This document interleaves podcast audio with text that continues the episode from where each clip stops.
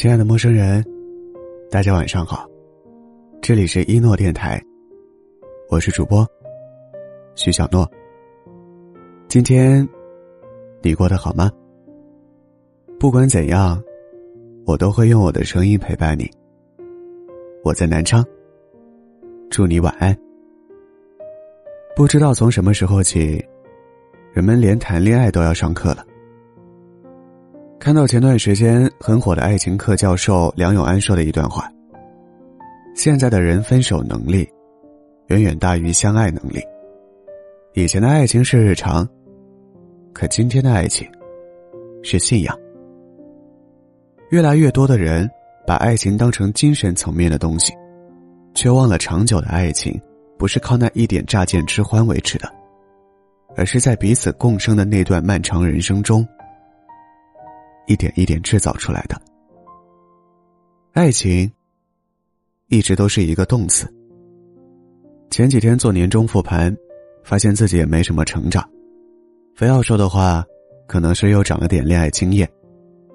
一年的恋爱说短不短，说长也牵强，但真的让人元气大伤。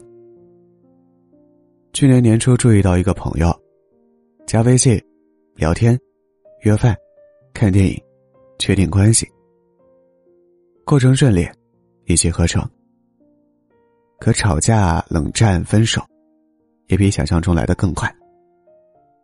这个与我理想型高度重合的恋爱对象，好像也只适合存在于理想中，因为明明身处一个城市，可在你需要他的无数个时刻，他都不在。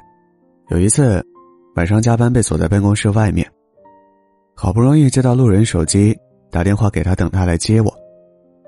但可笑的是，一直到凌晨他都没来。我就那样没有穿外套，没有手机，一个人守在大厅里，直到值夜班的保安大叔来了，好心给我叫了车。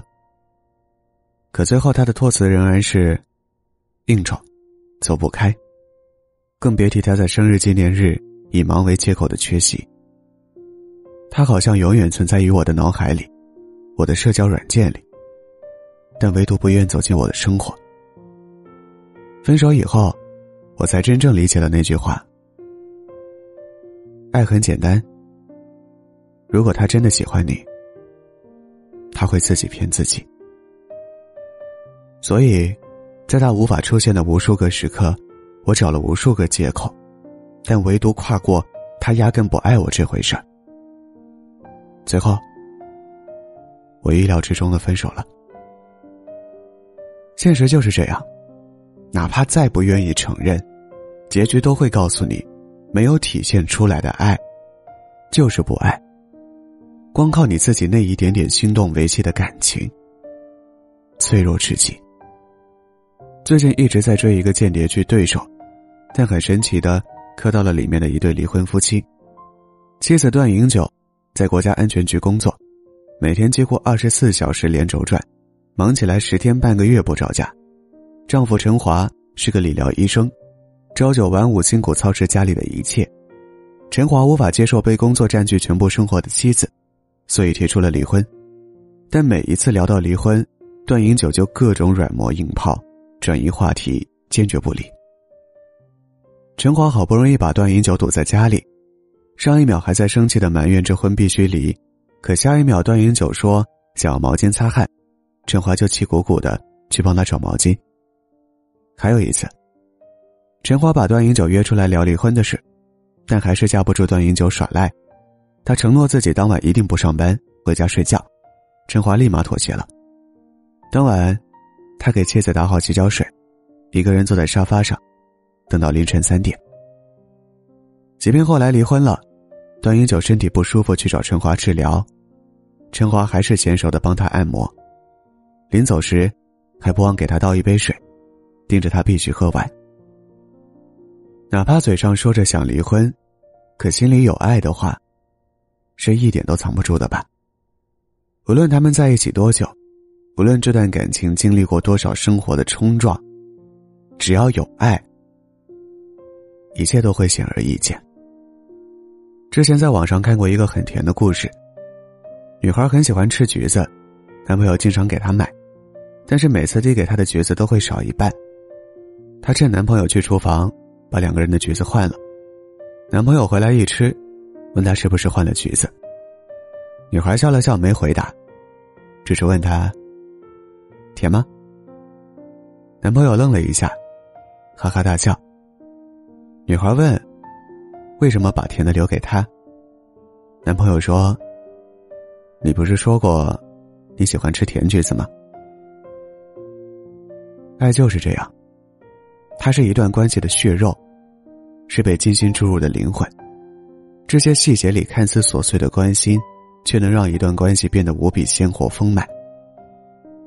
设想一下，身边那些在一起很久的情侣夫妻，他们可能会因为忙碌粗心忘记的纪念日、生日，忘记每天道早安晚安，但他们会不自觉的记住对方的喜好，把好东西留给对方，也会在下班后拖着疲惫的身体，跨越整个城市，只为陪对方吃个饭。在梁永安教授的爱情课里。我很认同一句话：爱情不完全属于信仰，爱情也属于日常。没有任何一种爱情可以自动持续，但真正的爱情会在彼此一次次付出的行动中，让对方重新爱上自己。在日常中用爱情反驳爱情，这就是维系一段爱情的永动机。晚安，祝你好梦。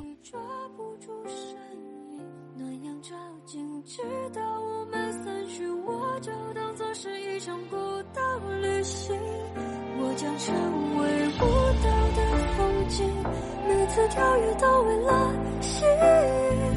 舞蹈雨季，从梦想变知己，我沉默转身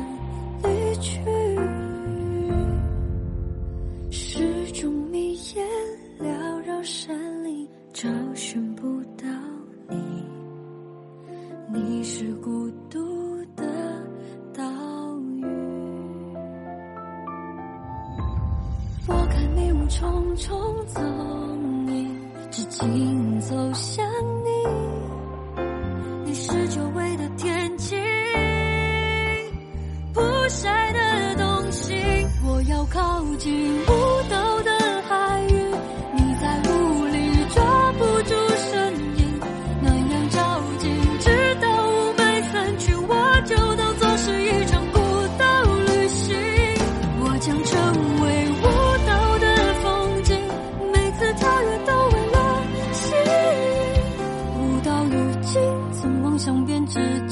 我沉默转身离去。